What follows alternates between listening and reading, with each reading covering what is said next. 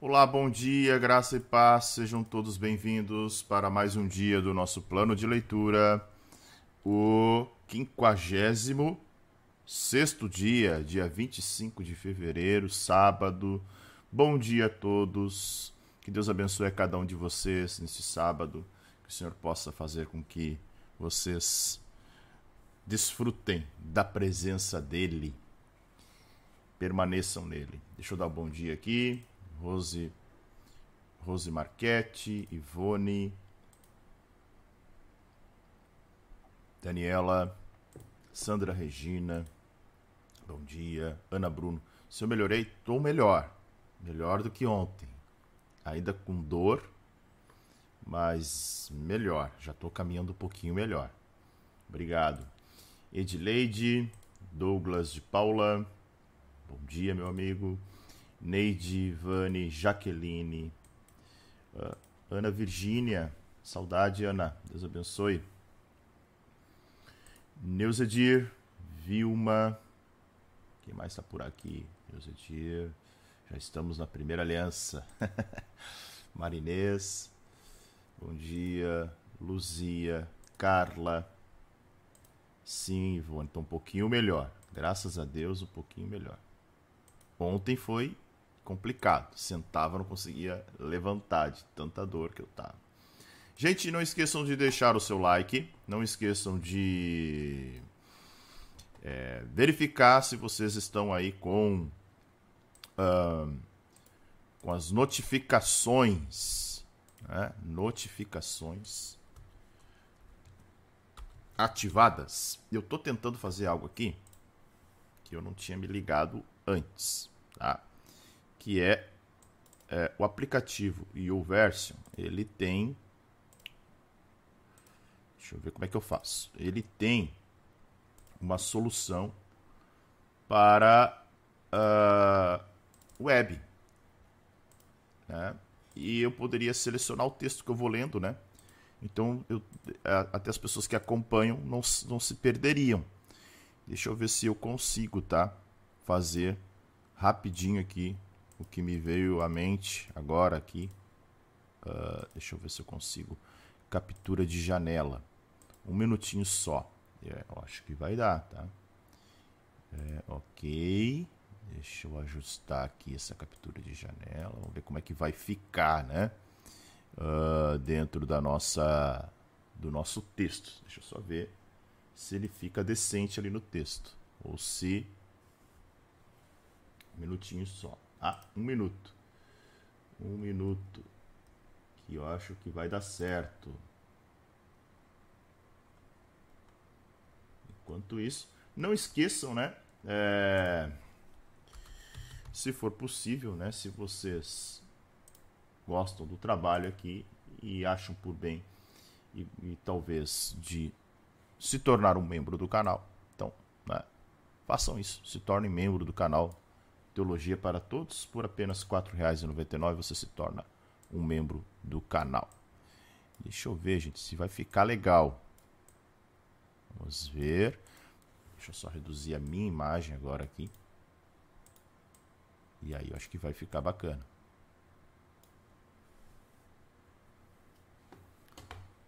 Bênção de Deus. Olha aí, vai dar.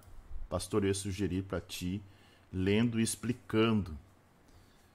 Pois é, poderia, eu pensei também. Vamos tentar fazer isso em Deuteronômio, tá? Eu vou fazer um teste aqui, Marines. Eu vou... vou fazer um teste. Preciso gravar antes um testezinho, piloto, para ver se eu me adapto lendo e explicando, tá? Eu até vou ver se consigo. Ó, vamos ver aqui? Acho que vai dar, tá? Olha só... tá na tela. O texto até ficou um pouquinho maior. Deixa eu ver se eu ajusto mais ele aqui. Vamos ver. Aí. Aí. Olha só. Vamos ver se vai aparecer direitinho. Tô dando uma ajustada aqui. Aguentem um minutinho só, que estou tentando modificar aqui um pouco a minha tela. Então,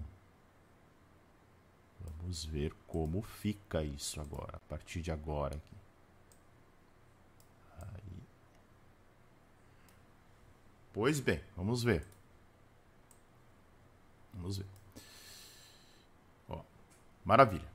Vamos tentar dessa forma aqui, que daí eu consigo ir selecionando os versículos e vocês vão acompanhando.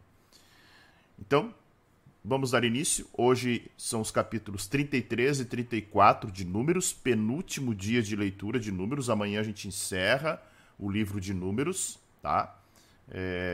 E na segunda-feira começaremos Deuteronômio. Eu vou tentar esse modelo que a Marinê sugeriu.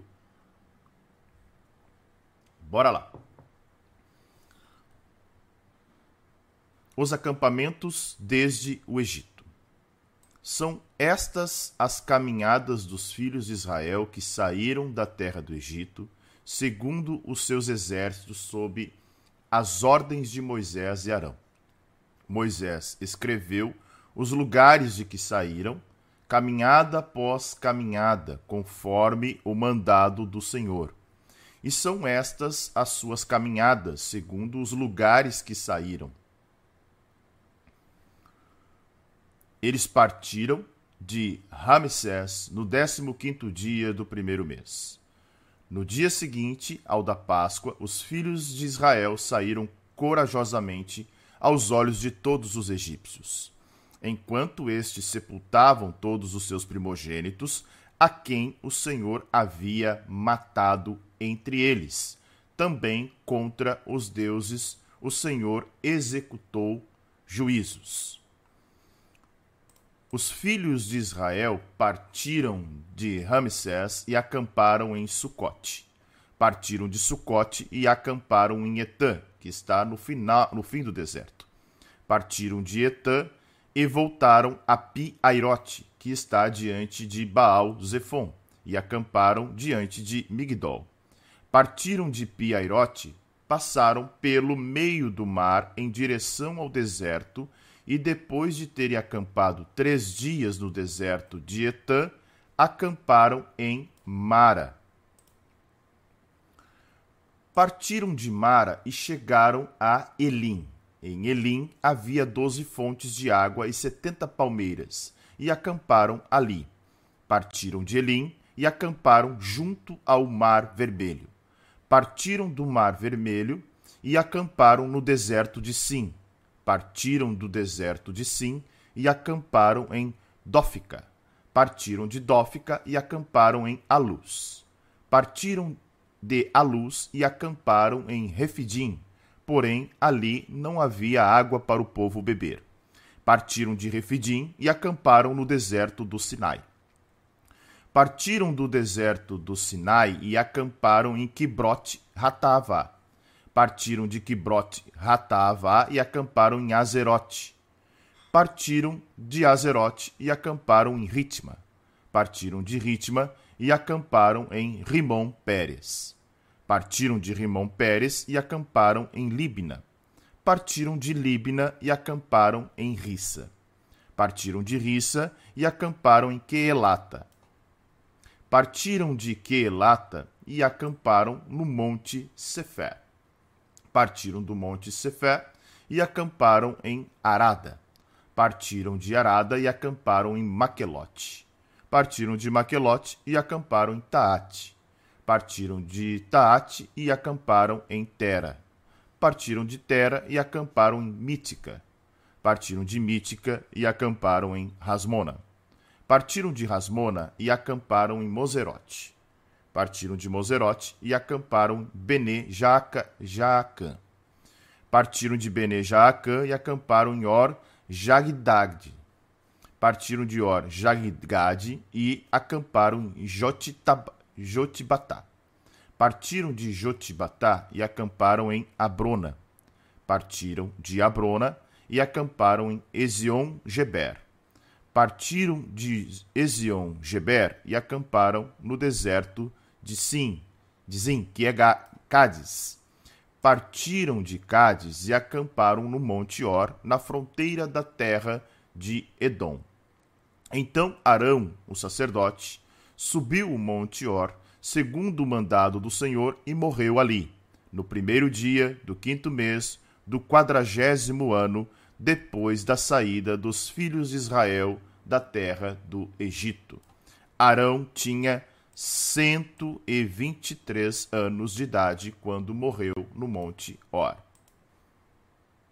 Então o rei cananeu de Arade, que habitava o sul da terra de Canaã, soube que os filhos de Israel estavam chegando.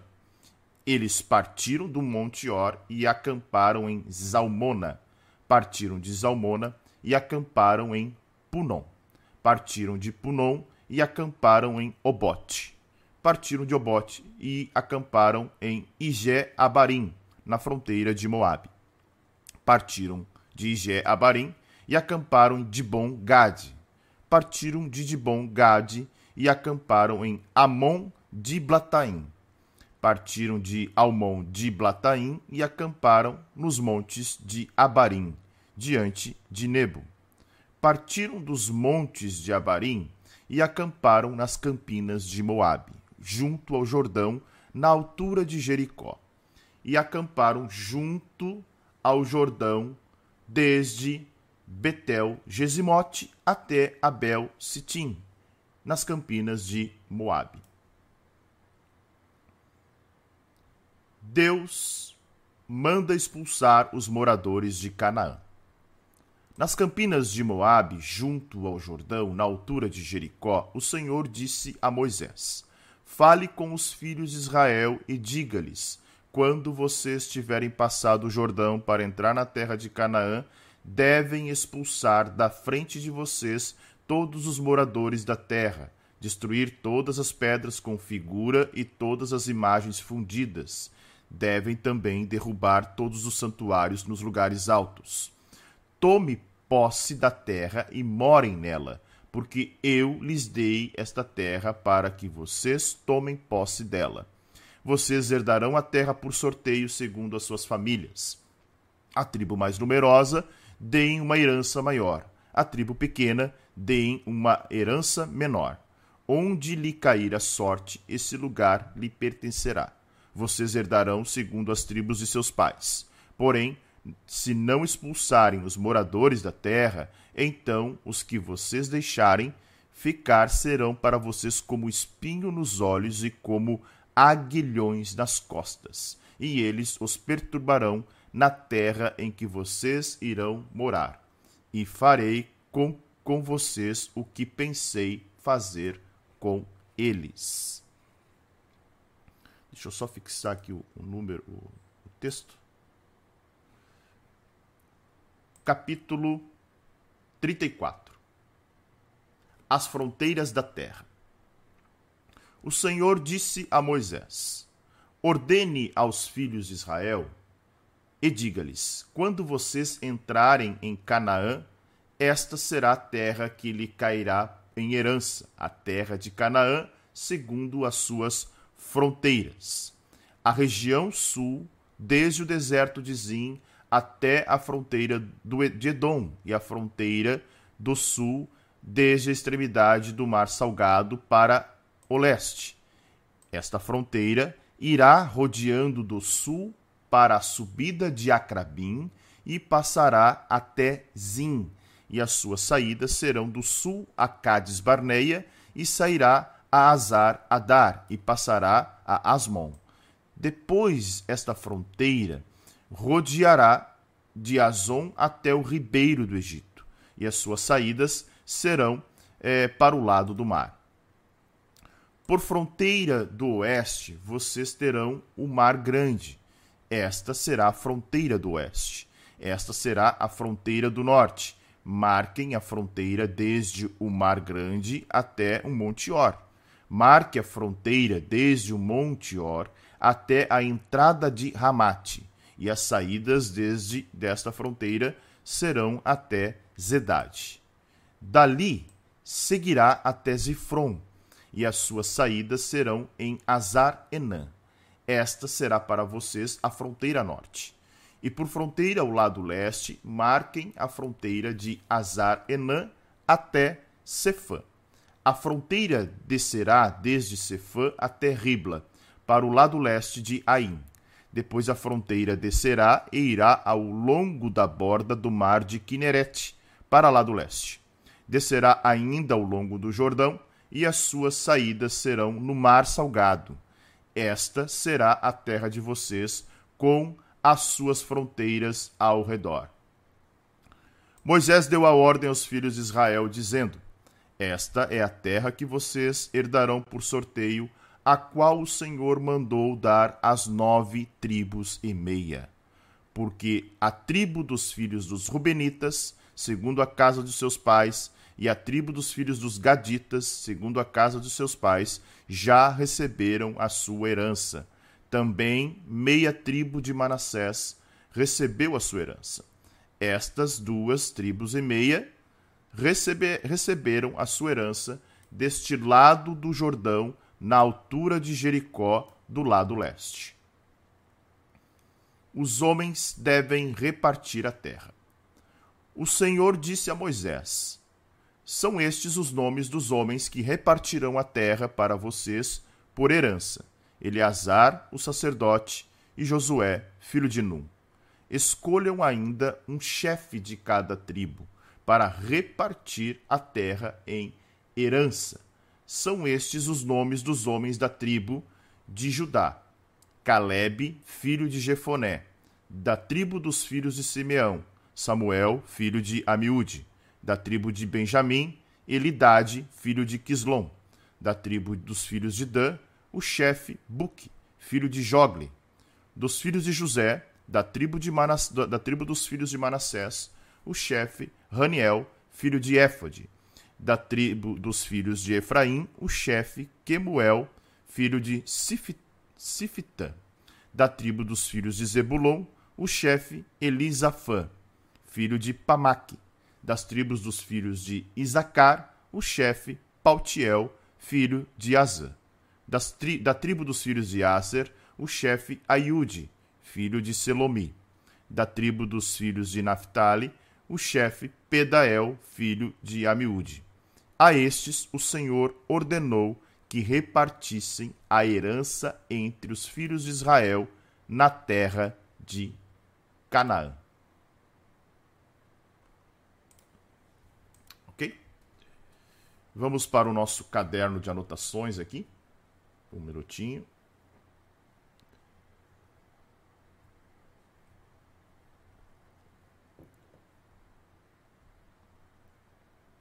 Um minuto só.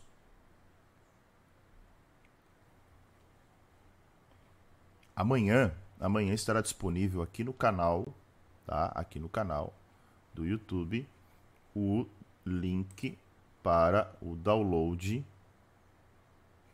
do e-book de Levítico, tá? Então o e-book de Levítico estará disponível amanhã aqui nas postagens que aparecem aqui para os membros do canal. Deixa eu só achar aqui onde é que eu estou com o meu caderno. Um minutinho só. Abri janela demais aqui. Ah, agora sim.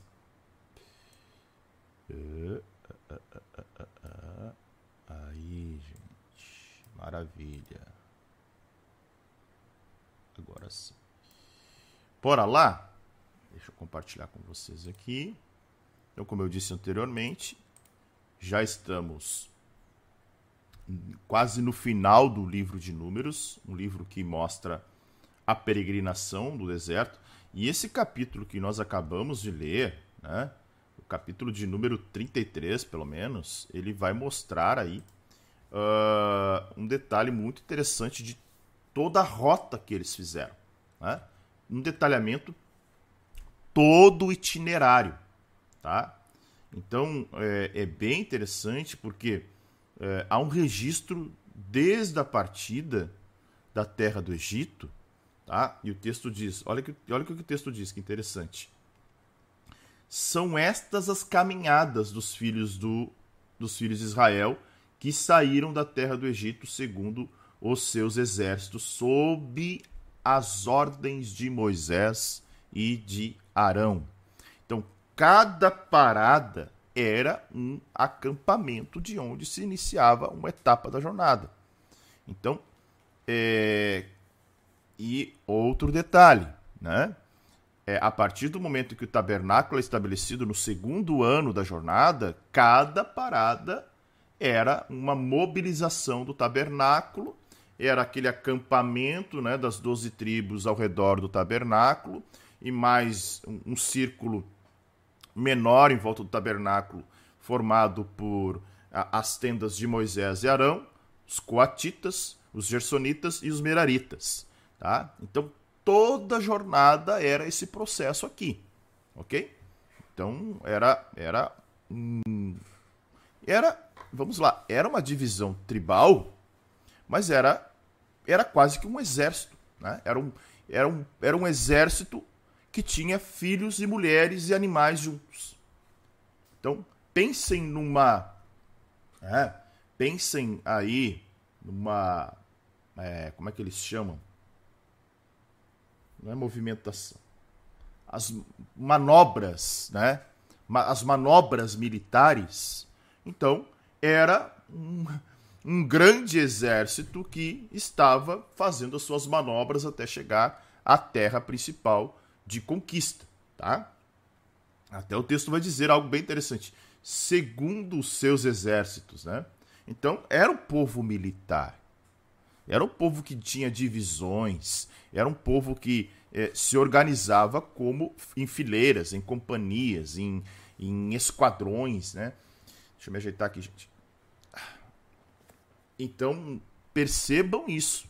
Tá? Então, todas essas mobilizações e desmobilizações, posicionamentos das tribos, mobiliza o tabernáculo, monta o tabernáculo, desmonta o tabernáculo, né? Tinha toda essa estrutura. Moisés escreveu os lugares de que saíram, caminhada após caminhada, conforme o mandado do Senhor. E são estas as suas caminhadas, segundo os lugares de que saíram. Então, o versículo 2 vai mostrar que Moisés escreveu.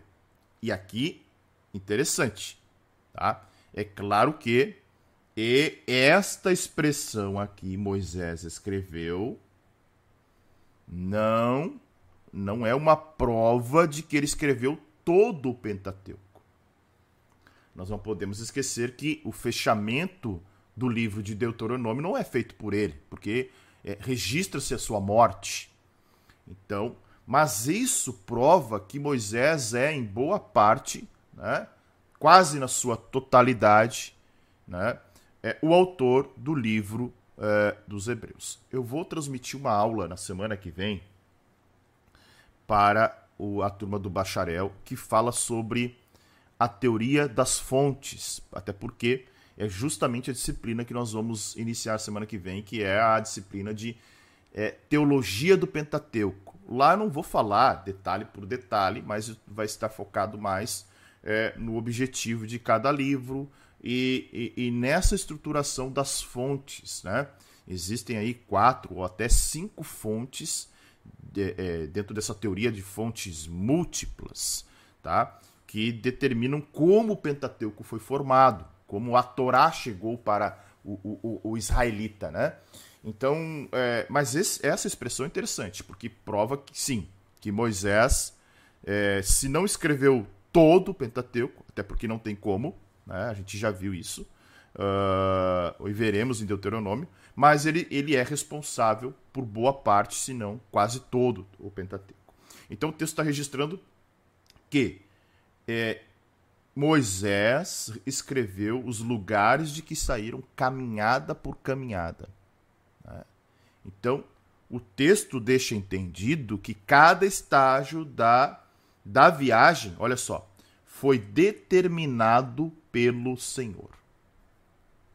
Então, não teve uma parada, né? E lembram que isso foi feito pelo movimento da nuvem de dia, né? Coluna de fogo à noite. Então, toda parada e toda partida foi determinada por Yahvé. Verso 3. Eles partiram de Ramsés no 15º dia do primeiro mês, no dia seguinte ao da Páscoa. Os filhos de Israel saíram corajosamente aos olhos dos egípcios. Então, lembram, né? A Páscoa foi comemorada no 14º dia do mês, tá? E continuou sendo comemorada no 14º dia. No 15º dia, eles partiram. Isso a gente já viu, né? Partiram de Ramsés, tá? Partiram de Ramsés, que era... Ramsés era a terra do Egito, tá? Então, no dia seguinte, após a comemoração da Páscoa. Então, o texto é muito claro. No dia seguinte ao da Páscoa. Então, a Páscoa era no 14º dia e isso permanece, né, para eles ali, como nós vimos, durante a jornada no deserto, como um estatuto perpétuo para a comemoração da Páscoa. Enquanto estes sepultavam todos os seus primogênitos, a quem o Senhor havia matado entre eles, também contra os deuses o Senhor executou juízo. Muito importante isso, porque lembram que quando a gente viu as pragas do Egito, lá em Êxodo, eu mostrava para vocês que cada praga era uma destituição de um deus do panteão egípcio. Então o texto aqui confirma justamente isso, ó. Porque o juízo do Senhor não foi apenas contra Faraó e os egípcios, foi também contra os deuses, no sentido de que existe o Deus, né? Claro que poderia, em alguns casos, né? Demônios, espíritos malignos, mas era uma ideia de mostrar para o egípcio que o Deus deles, Deus da fertilidade, Deus do sol, Deus da agricultura, de nada valiam, de nada serviam. Os filhos de Israel partiram de Ramsés, e aqui começa, né? Aqui começa a grande jornada. Deixa eu ver se eu pego o mapa aqui, porque agora do texto, do versículo 5 até o versículo 37, é uma jornada imensa que nós temos aqui, tá? Então, vamos lá. Deixa eu pegar qual é o mapa que eu tenho aqui, que ele é mais detalhado, porque nem todos os mapas possuem esse grande detalhamento. Deixa eu ver aqui, tá? Das cidades, né? Ou de todas as partidas. Bora lá. Eu peguei um aqui, deixa eu só apagar as anotações que eu já fiz em cima dele, né?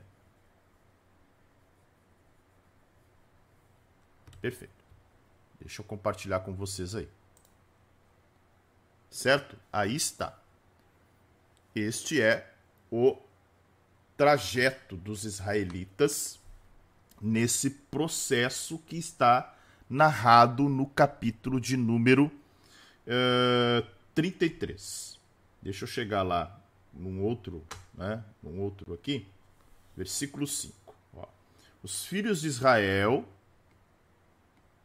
deixa eu pegar o verdinho aqui, partiram de Ramsés e acamparam em Sucote. Tá? Aqui está. Ó, tá vendo meu laser ali, né? Ó, Egito, Rio Nilo, Mênfis, Ramsés. Tá? Ramsés era essa região toda aqui, ó. Tá? Saem o faraó ficava em Mênfis, né? Saem de Ramsés e acampam em Sucote. Ok? Sucote tem aqui, de Sucote eles vão para Etã. Tá? Tá tudo lá no versículo 6. Versículo 7 vai dizer que eles partiram de Etã, ou Etã, e voltaram para Pi-airote, né? Desceram um pouquinho para baixo do mar ali, porque lembram que tinha um caminho dos filisteus, e o Senhor disse para eles que eles não iriam pelo caminho dos filisteus. O caminho dos filisteus era um caminho que em 3 semanas os israelitas estariam em Canaã. Ou com toda essa turma, né? Com toda essa esse contingente, vamos colocar, sei lá, né? Os espias levaram 40 dias, né? Vamos colocar aí 3 meses ou 6 meses, né? Olha, exagerando, assim, ó, muito, mas 6 meses. Tá? O trajeto foi feito ida e volta pelos espias em 40 dias. Tá? De Pi-airote, que está diante de Baal-Zefon, acamparam em Migdol, tá? Em frente ao mar. Daí o versículo 8 vai dizer, partiram de Pi-airote, passaram pelo meio do mar em direção ao deserto. Então a travessia aqui se dá, né? No deserto. Deixa eu fazer um zoom aqui, acho que vai ficar melhor para vocês irem enxergando e depois a gente vai arrastando o mapa. Acamparam em Mara, né? Descem, acampam em Mara. Daí Mara tem o problema das águas amargas, né? De Mara eles chegam a Elim, tá? Havia 12 fontes de águas e 70 palmeiras aqui em Elim. Acamparam em Elim junto ao Mar Vermelho, partiram do Mar Vermelho e acamparam no Deserto de Sim. Deserto de Sim, aqui, ó. Tá? Deserto de Sim. E no Deserto de Sim acamparam em Dófica. Tá aqui Dófica, né? De Dófica eles partem para Alus, tá? De Alus eles acampam em Refidim. Ó, Refidim, tá? Todo o trajeto. Refidim não tinha água para beber, né? Daí tem todo aquele estresse ali de Meribá, né? Eles clamarem por água, etc. Partiram de Refidim e eles acamparam no Deserto do Sinai. Deserto do Sinai está aqui, ó. Tá? Deixa eu ajustar aqui o meu mapa. Ó, Deserto do Sinai, aqui. Monte do Sinai, aqui, ó. Tá? E aqui eles ficaram por um bom tempo. É nesse deserto do Sinai que Moisés recebe a lei, é aqui que acontece a adoração ao bezerro, tudo isso nós já vimos, né? Do Sinai eles acampam em Quibrote-Hataavá, né? Quibrote-Hataavá. Opa, perdão. Aqui, né? Partiram de Quibrote-Hataavá, que está um pouquinho para baixo, perdão, eu errei aqui. Aqui, ó, esse ponto. De Quibrote-Hataavá para Azerote, né? De Azerote para Ritma. De Ritma para Rimon Pérez. De Rimon Pérez para Libna. De Libna para Rissa. Lá no versículo 22, Rissa acamparam em Quelata. Quelata não aparece aqui, tá? Mas de Quelata eles acampam no Monte Sefer e acamparam em Arada, tá? Deixa eu ver se eu consigo. Que tá tudo aqui, ó. Tá nesse trajetinho pequeno aqui, ó. Né? Monte Sefer, Arada, Quelata, tá tudo nesse trajetinho aqui entre Rissa e Meribá, tá? Daí depois o texto vai dizer que eles acamparam em Mítica, Tera, Rasmona, Moserote, tá? E Moserote eles vão para Bene-Jaac, que já é lá em Cádiz Barneia. Tá? Olha que trajeto que eles estão fazendo, né? Bene-Jaac acamparam em Or Rajigad, né? Rajigad, que vai aparecer aqui embaixo. Ó. Desce para cá, tá? Or Rajigad, que eles partem então para Jotbatá, que fica quase na ponta do Mar Vermelho. Acamparam depois em Abrona. Abrona, eles vão para Ezion-Geber, né? eles voltam para o deserto de Sim. Deixa eu ver se eu mudo a cor aqui. Vou botar azul. Ó. Eles voltam para cá, tá? Em Cades Barneia, acampam de Cádiz no Monte Hor, voltam para cá. Ó. Notem que eles estão andando praticamente em círculo mesmo, né? Voltando, indo e voltando, descendo para o mar, voltando para cima. E aí sim, acampam em Hor. Então Arão, o sacerdote, subiu o Monte Hor, segundo o mandado do Senhor, e morre aqui. Então, esse lugar aqui, Monte Hor, no deserto de Zim, é o lugar onde Arão morre, né? No dia quinto, no primeiro dia do quinto mês do 40º ano depois da saída de Israel da terra do Egito. Ou seja, né, quase no finalzinho ali da jornada, Arão morre. Então o rei cananeu de Arade, que habitava no sul da terra de Canaã, Arade está aqui, tá? Que é o Negueb, soube que os filhos de Israel estavam chegando. Eles partiram de Hor para... Continuando a jornada, né? Partiram de Hor... Vou continuar em verde aqui, tá? Para Zalmona. Sai daqui, vem para Zalmona, tá? De Zalmona acampam em Punom, tá? De Punom vão para Obote.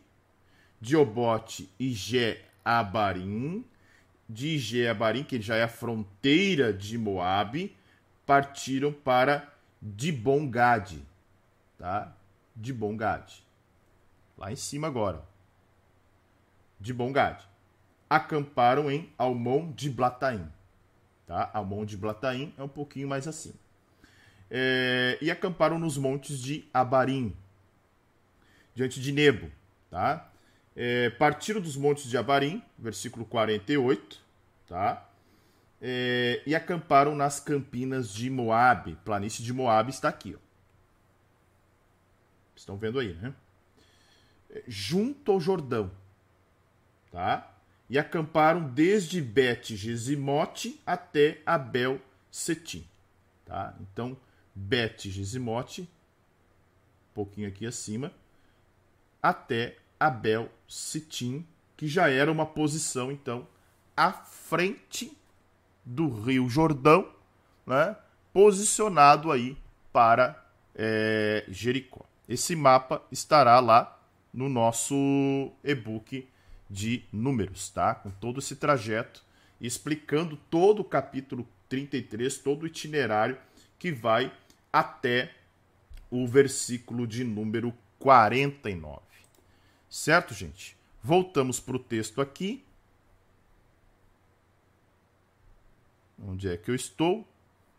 Agora sim. Perdão. Versículo 50, né? Deus manda expulsar os moradores de Canaã. Já está aparecendo na terra? Será que esse povo andava a pé ou de jumento? Não tinha jumento para todo mundo, né? Imaginem aí um contingente de quase 3 milhões de pessoas, não tinha jumento para todo mundo. Era a pézito mesmo, tá? Talvez mulheres grávidas, idosos, crianças, mas a maioria, tudo, né? Tudo na perna. Era isso mesmo que eles andavam. Foi o tempo, aí bem interessante, ó, foi o tempo para a antiga geração morrer e nascer a nova. Exatamente. Foi o tempo necessário para que se cumprisse a palavra do Senhor, para que a geração anterior morresse e surgisse uma nova geração. Bora lá. Versículo 50. Nas campinas de Moabe, junto ao Jordão, na altura de Jericó, o Senhor disse a Moisés. Ali, bem ali onde a gente viu, né? Só de imaginar me cansa. Foi essa jornada que a gente viu no mapa aqui, gente. Ela durou. Onde é que está aqui? Deixa eu achar meu mapa agora. Ela durou 40 anos. 40 anos. Lembrando que de Ramsés até o Monte Sinai foram 2 anos. Né? E aqui, todo esse processo aqui durou 40 anos. Certo? Durou, melhor, 40 anos não, 38 anos. 38 anos. Tempo que eles ficaram perambulando ali pela região de Cádiz Barneia. Versículo 50. Agora Israel está bem perto de Jericó, preparado para iniciar a invasão formal do lado ocidental do Rio Jordão. Então Deus começa a dar agora instruções, deveres, para que, uma vez que os israelitas conquistassem a terra prometida, que o Senhor havia prometido, né? É claro que desde Abraão, o Senhor já dava como certa, aqui nessa situação, nessa segunda geração, o Senhor já dava como certa a conquista, a vitória. Então são textos mostrando, olha, vocês vão tomar a terra. Olha o que diz o versículo 51. Não há dúvida aqui. Fale com os filhos de Israel e diga-lhes, quando vocês tiverem passado o Jordão para entrar na terra de Canaã, devem expulsar da frente de vocês os moradores da terra, destruir todas as pedras com figuras e todas as imagens fundidas. Devem também derrubar todos os santuários nos lugares altos. Não tem espaço para dúvida aqui. Não tem espaço dizendo, olha, quem sabe vocês vão vencer. Não. A promessa do Senhor é certa. Embora o coração de muitos israelitas talvez continuasse sendo perturbado por algumas dúvidas. Tá?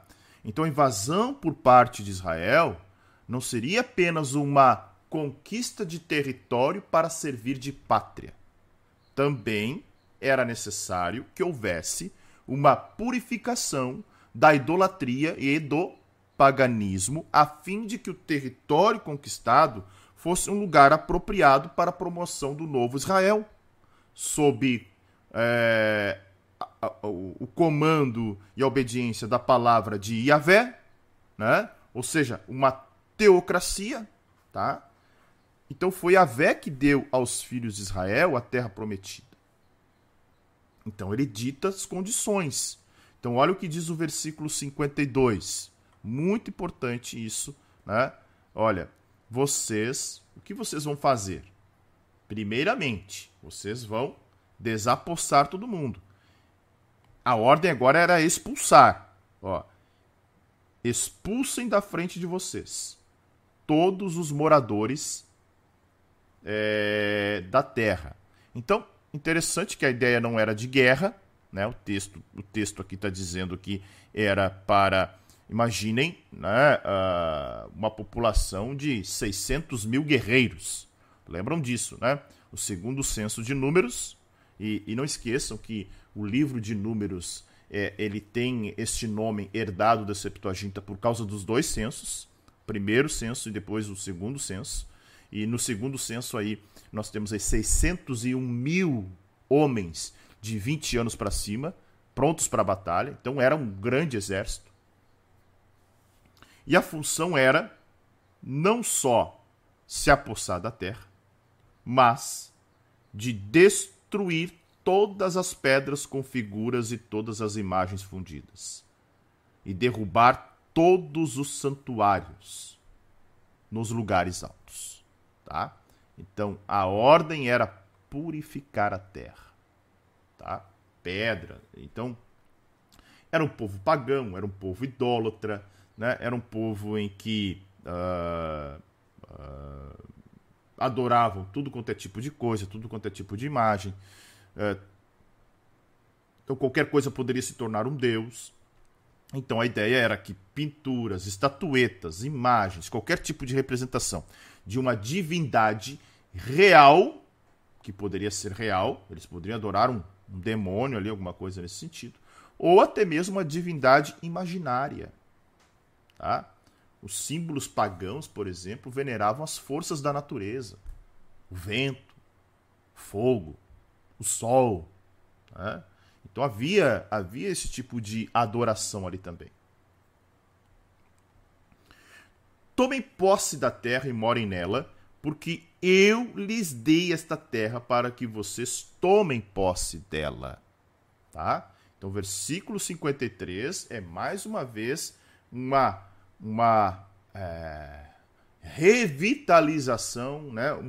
Trazer à memória o pacto abraâmico. Aquele território havia sido dado a Abraão e sua descendência como parte do pacto abraâmico. Então, o versículo 53 que nós estamos vendo aqui é justamente isso, porque eu lhes dei a terra. Então, esse eu lhes dei é uma afirmação do pacto abraâmico. Não esqueça, tá? Versículo 54. Vocês herdarão a terra por sorteio, segundo as suas famílias. A tribo mais numerosa deem uma herança maior, a tribo pequena deem uma herança menor. Onde lhe cair a sorte, esse lugar lhe pertencerá. Vocês herdarão segundo as tribos de seus pais. Nós já vimos isso, né? Até falei no momento em que vimos isso, que poderia ter sido Urim e Tumim. Essa forma de sorteio poderia ser também, e alguns vão até, alguns targums falam isso, que escreviam os nomes das tribos num pergaminho, selecionavam, de acordo, claro, com o tamanho, mas selecionavam a região que se posicionaria a tribo. Tá? Lembram aqui que eu mostrei para vocês um mapa das tribos, né? Está aparecendo. Opa, ficou torto aqui. Só um pouquinho. Aí, ó. Então, toda a terra que nós vamos ver depois, que vai dar todos os limites, né? Vai mostrar justamente. Deixa eu fazer aqui com laser que fica mais fácil. Ó. Todo o limite da terra, né? Vai pegar o lado leste do Rio Jordão, né? Com as tribos de Ruben, Gade e meia tribo de Manassés. Ó. Então, toda essa região era a região prometida, né? Canaã, basicamente aqui, Canaã. E Deus depois vai dar os limites da terra para que esse povo se estabeleça. Então, esse sorteio poderia ser pelo Urim e Tumim, né, que são os dois elementos que ficavam no colete peitoral do sumo sacerdote, ou ainda um modelo mais arcaico, né, escreve num papiro lá o nome das tribos e separa e sorteia de alguma outra forma, como a gente já viu aqui. Então, onde cair a sorte, esse lugar pertencerá a vocês e vocês herdarão segundo as tribos de seus pais. Tá? Então, isso era bem interessante. Israel não teria nenhum grupo sem terra, né? A não ser a casta sacerdotal dos levitas, que receberiam cidades espalhadas por essas regiões aqui. Tá? Versículo de número 55. Deixa eu ajustar o texto na tela. Porém, se não expulsarem os moradores da terra, então os que vocês deixarem ficar, serão para vocês como espinho nos olhos e como aguilhões nas costas. Eles os perturbarão na terra em que vocês irão morar. Olha o que significa isso. Como espinho nos olhos e aguilhões nas costas. Os cananeus que fossem deixados na terra prometida, eles lutariam continuamente contra Israel. Haveria morte, ferimento, perda de terra. Né? Então é isso que o Senhor está dizendo para ele. Olha, Se vocês deixarem, eles vão incomodar vocês sempre. E além de tudo, de morte, de guerra, de pequenas guerras, de disputa de terras, haveria uma tentação constante ao pecado para que os israelitas participassem de várias formas das idolatrias, da idolatria pagã, né, promovida pelos cananeus, porque o versículo 52 que nós vimos aqui vai falar exatamente isso, né? Eles eram totalmente idólatras, adoravam de tudo. Então havia necessidade de expulsá-los pelo simples fato de exterminar qualquer chance de uma corrupção, né, interior, uma corrupção espiritual. Ok? E aí...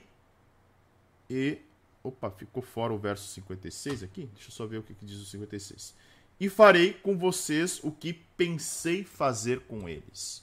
O que o Senhor pensou fazer com eles? O que o Senhor queria fazer com os pagãos? Juízo.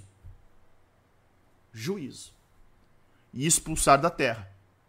Então, se eles não expulsassem os cananeus, o que o Senhor faria com eles? Eles seriam expulsos da terra. Então, olha só. Aqui existe até uma profecia, né? Uma visão profética, já que existem depois os cativeiros, o cativeiro assírio, o cativeiro babilônico, né? Que se apresenta como se fosse uma profecia. Vocês serão expulsos da terra. Se vocês não expulsarem todos eles, vocês é que serão expulsos da terra, porque eu vou fazer com vocês aquilo que eu queria fazer com esse povo aqui. E aí o capítulo de número 34, as fronteiras, né? As fronteiras da terra. Vamos ver a fórmula de comunicação que aparece aqui. O Senhor disse a Moisés. Então, notem que a definição das fronteiras não foi algo que sai da cabeça de Moisés. Não é algo que sai dos israelitas. Foi Deus quem estabeleceu a fronteira da Terra Santa. Olha que coisa magnífica, gente.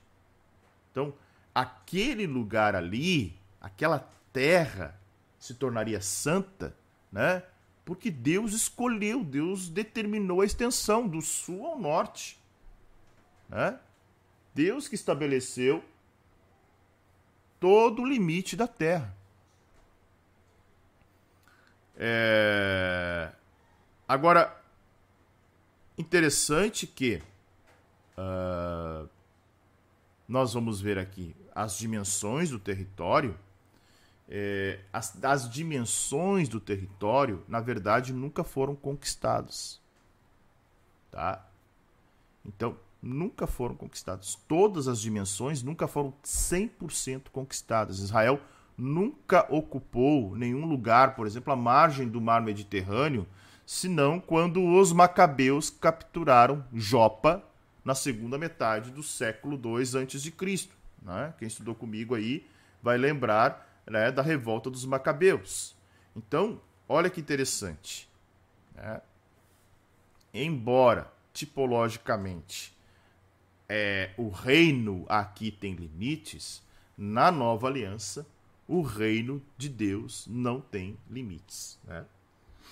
Versículo 2. Ordene aos filhos de Israel e diga-lhes: quando vocês entrarem em Canaã, esta será a terra que lhe cairá em herança, a terra de Canaã, segundo as suas fronteiras. Alguém pode perguntar: por que eles nunca herdaram totalmente a terra, 100% da terra? Porque eles permitiram que alguns povos permanecessem ali. Né? Alguns povos eles não conseguiram expulsar na sua totalidade. Tá? Isso nós vamos ver no livro de Josué. A região sul irá desde o deserto de Sim até a fronteira de Edom. Deixa eu pegar o mapa aqui, e daí a gente vai olhando, né? Ó. Onde é que está?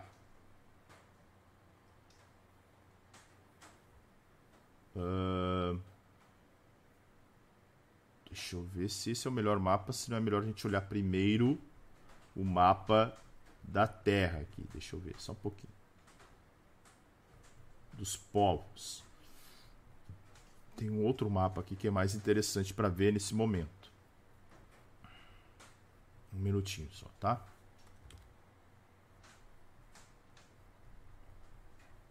Deixa eu ver se é esse.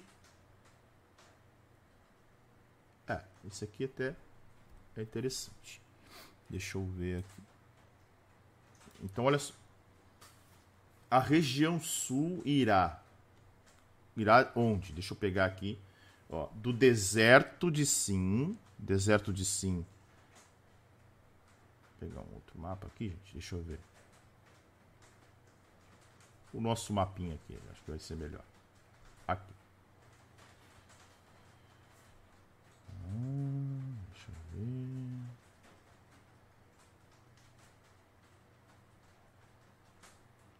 Aqui. Então, deserto de Sim. Deserto de Sim tá aqui. Ó, deserto de Sim. Essa fronteira vai até a fronteira de Edom, mais ou menos aqui, tá? Rodeando ao sul, desde a extremidade do Mar Salgado, ou seja, Mar Morto, né? Que é esse grande mar que está aqui no meio, ó. E ele vai dizendo, né? As suas saídas serão do sul de Cades Barneia. Então, Cades Barneia está aqui, tá? E sairá a Azar, Adar e passará por Asmon, tá? Então, ele vai determinando toda essa região aqui como a região desse primeiro limite. Depois, versículo 5, depois desta fronteira, rodeará Asmon até o ribeiro do Egito, tá? Mais para cá, ó, até o ribeiro do Egito, tá? E as suas saídas serão para o lado do mar, né? Para cá, lado do mar. Por fronteira oeste, vocês terão um Mar Grande, ou seja... toda essa região aqui, né? Todo o Mar Grande, né? Mar Grande, como está aqui, ó, o grande mar, o mar dos filisteus. Oeste não tem nada, é o mar, tá? Esta será a fronteira do norte. Marquem a fronteira desde o Mar Grande até o Monte Hor, né? Então, Mar Grande até o Monte Hor. O Monte Hor está aqui, ó. Já está todo riscado ali, mas é aqui, tá? Até a entrada de Ramat, e as saídas dessa fronteira serão até Zedade, tá? Até aqui assim. E as suas saídas serão Azar Enã, tá? Esta será para vocês a fronteira norte. E por fronteira do lado leste, marque a fronteira de Azar Enã até Cefã, né? Que vai subir para cá, ao leste de Ain, né? A fronteira descerá e irá ao longo da borda do mar, tá? De Quinerete para o lado leste. Descerá ainda ao longo do Jordão. Aqui está o Rio Jordão, tá? E as suas saídas serão para o Mar Salgado. Mar Salgado é o Mar Morto. Eu falei Mar Vermelho antes, eu acho, né? Mar Morto, tá? Começou a chuva, então barulhinho de chuva, tá? Voltamos para o versículo 13 agora. Deixa eu voltar lá para o 13, porque aqui a gente viu os limites. Versículo 13. O que diz do 13? Moisés deu ordem aos filhos de Israel, dizendo... Esta é a terra que vocês herdarão por sorteio, a qual o Senhor mandou dar às 9 tribos e meia. Vocês viram que ele vai dando limite nesse texto aqui, e eu até marquei aqui, né? Costeando o quê? Costeando o Rio Jordão. Por que costeando o Rio Jordão? Porque essa terra aqui, ó, essa terra aqui é a terra que eles herdariam do lado oeste do Jordão. Por quê? Do lado leste do Jordão, onde já estariam estabelecidas Gade, Ruben e metade da tribo de Manassés, não aparecem aqui nessa descrição do capítulo de número 13, tá bom? 34, melhor dizendo. Capítulo de número 34. E o texto é muito claro. Este é o limite da terra que o Senhor mandou dar às 9 tribos e meia. Tá? Metade de Manassés fica de um lado do rio, a outra metade, e aqui fica melhor de visualizar, né? Deixa eu pegar esse mapa aqui, ó. Onde é que está a tribo de Manassés? A tribo de Manassés está aqui, ó. Ó. Manassés, tá?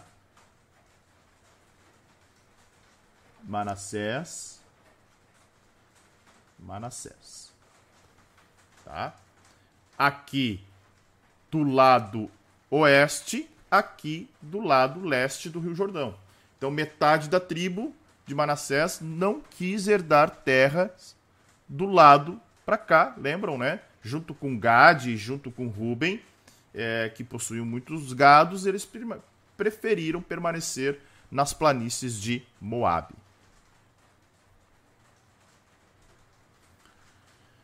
Continuando, porque a tribo dos filhos dos Rubenitas, segundo a casa de seus pais, e a tribo dos filhos dos Gaditas, segundo a casa de seus pais, já receberam herança, né? O que eu acabei de explicar para vocês aqui. Também a meia tribo de Manassés já recebeu sua herança. Essas 2 tribos e meia receberam sua herança deste lado do Jordão, na altura de Jericó, do lado leste. Então, 2 tribos e meia não entram em Canaã e ficam na terra dos moabitas. Lembram que houve um acordo, eles pediram para Moisés, nós vimos isso acho que ontem ou anteontem, e havia uma ordem, havia uma solicitação por parte de Moisés que, caso eles não atravessassem para lutar juntamente com as outras 9 tribos e meia, o Senhor, né, faria com que eles entrassem de qualquer jeito. Tá? Versículo de número 16. Os homens que devem repartir a terra. De novo, nós temos aqui, mais uma vez, nossa expressão, né? Nossa fórmula de comunicação. O Senhor disse a Moisés: são estes os nomes dos homens que herdarão, que repartirão a terra para vocês por herança: Eleazar, o sacerdote, e Josué, o filho de Num. Então, esse versículo de número 17 vai mostrar as duas autoridades que tínhamos aqui, né? Eleazar como sacerdote, a autoridade religiosa, Josué, filho de Num, a autoridade civil, que assumiria o lugar de Moisés. É bem provável, então, que envolvendo o sacerdote Eleazar, fortalece a ideia de que a sorte lançada para definir a localização não era o tamanho. Lembram que, eu preciso falar algo aqui para vocês, o tamanho da região era de acordo com o tamanho da tribo. Tá? Então, por exemplo, Dan é bem pequenininha. Ela recebe Dan, Benjamim, né? Isacar. Agora, Judá, né? Simeão, próprio Manassés. Né? Nós vamos ver aí tribos que recebem terras pequenas. A sorte era para a localização da terra, não para o tamanho. O tamanho era de acordo com o tamanho da tribo. Tá? Certo? Voltando para cá. Escolham ainda um chefe de cada tribo para repartir a terra em herança. Então, a ideia do versículo 18 aqui era que houvesse a participação de homens de cada tribo. Tá? Eleazar precisava de um assistente. Então, homens honrados, dirigentes, para transmitir confiança, transparência. Cada tribo, então, recebe o seu território, cada família recebe uma parte desse território. Então, daí por diante, as terras de uma família eram passadas de pai para filho continuamente, de tal maneira que não haveria israelitas sem terra. Tá? Então isso é muito importante de nós entendermos. E aí o texto vai citar quais eram os homens, né, de cada tribo. Tribo de Judá, Caleb, da tribo de Simeão, Samuel, da tribo de Benjamim, Elidade, da tribo de Dan, Buqui, da tribo de Manassés, Raniel, da tribo de Efraim, Quemuel, da tribo de Zebulon, Elisafã, da tribo de Issacar, Paltiel, da tribo de Asser, Aiude, da tribo de Naphtali, Pedael. Então, uma seleção de homens, né, que pudessem, então, representar cada uma das tribos sem que houvesse nenhuma contestação depois, né? Não foi algo feito de forma obscura, não foi algo feito sem o aval de cada uma das tribos. Pelo contrário, todo mundo participou desta definição. Verso de número 29. A estes o Senhor ordenou que repartisse a herança entre os filhos de Israel na terra de Canaã. Então, esse versículo enfatiza... Deixa eu ver se ele está aparecendo, está escondidinho aqui, né?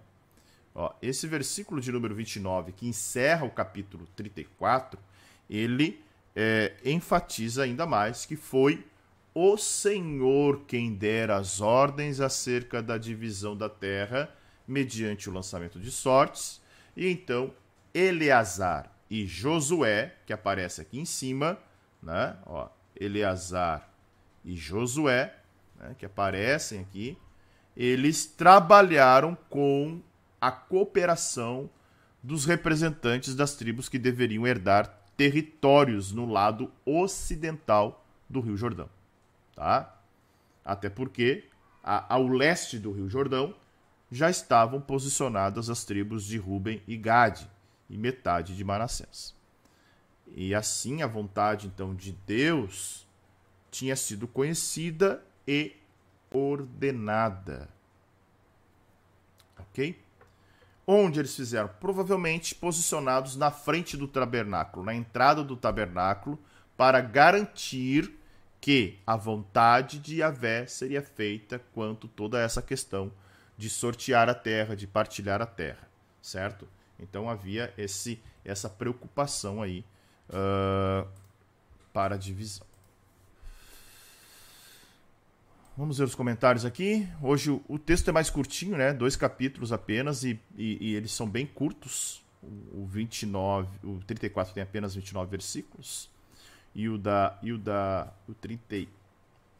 33, embora tenha mais, a gente viu que boa parte era aquela partida e acampamento, né? Então, temos ali, basicamente, versículos... Do versículo 5 até o 47, né? Tem tem mais de 40 versículos mostrando... Oi, bom dia. Vai ser difícil pegar no colo aqui. Ai. Tudo bem?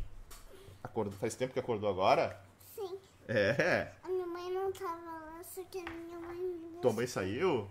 Não, a minha mãe me buscou. Ah, tua mãe te buscou? Vamos dar um bom dia pro pessoal aqui, ó. Vera. Pai. Oi? Você tá pensando o que eu tô pensando? O que tu tá pensando? Depois a gente vai no mercado. No quê? Não entendi. Fala direito. Mercado, né? Mercado?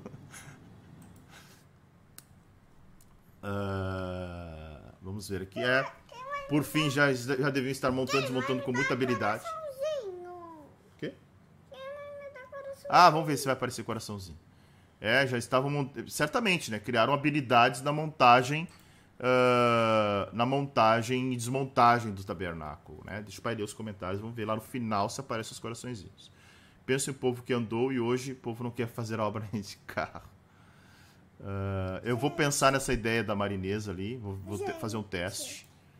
Era uma grande organização, era trabalhoso, o Senhor estava sempre à frente.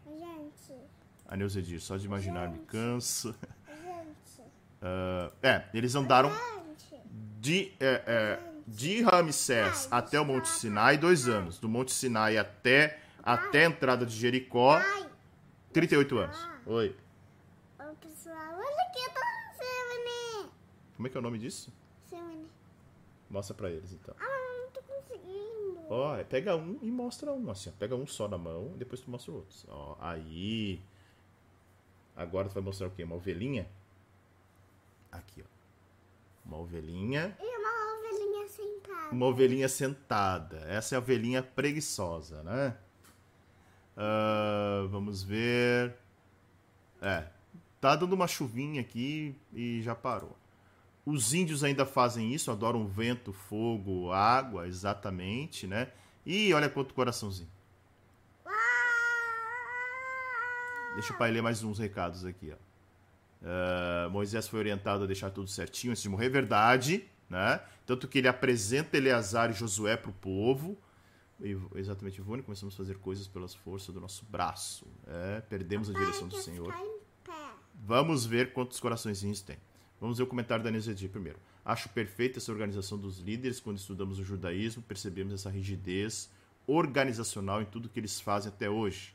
E são tenazes, né? Olha ali, chegou os coraçõezinhos para Teté. Da Sandra, Regina, olha lá quanto coraçãozinho. Da Rose, da Ana Bruno, dizendo bom dia, Teté. Clélia, a Neuzedir, a Ana do Márcio, olha lá. Hã? A música que eu vou cantar. O que tá falando? A música que eu vou cantar. Quando que tu vai cantar? Canta agora. Qual música? Ah, tu quer cantar que tu cantou ontem? Que rugiu o leão. Pode... Tá. Eu sei que a minha mãe ensinou. Tá, a tua mãe te ensinou? Então canta aí pra nós. Que rugiu o leão. Canta mais alto. Que rugiu o leão. Que dá as promessas. Diante da majestade de Jesus. Que ruja o leão. Que a terra estremeça. Olha quanto coraçõezinhos. Amém. Da Ana, da Vilma, da Regina, da Ivone. Papai. O Douglas dizendo, bom dia, Teté. Da Clélia, bom dia, Vanusa. Da Roselane, chegou a princesinha. Certo, gente? Oi. Papai. Fala, meu amor. A Midi não me dá um coraçãozinho. Quem? A Midi. Mas a Midi nem tá acompanhando. Não, ela não tá. Sim. Ela não tá. Tá sim. Ela deve estar fazendo outra coisa agora. Ela não tá vendo o vídeo. Nem todo mundo vê o vídeo. Não é todo mundo que tá vendo. Entendeu? Manda um beijo pro pessoal. Tá, então manda um beijo pro pessoal. Pede like.